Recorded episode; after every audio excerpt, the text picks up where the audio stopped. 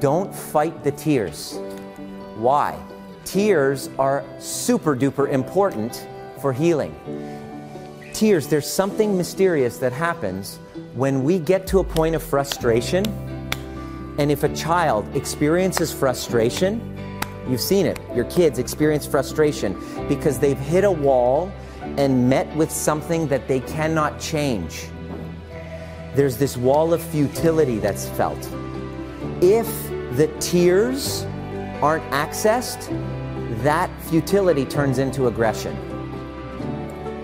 So if men learned that it was safe to cry, we wouldn't be so fucked up and abusive. When I learned that, I was like, I'm not fighting my tears anymore. Because if you can access your tears, there's something magical that happened. You were frustrated, you hit a wall, and then you finally, what does it take for you to hit tears?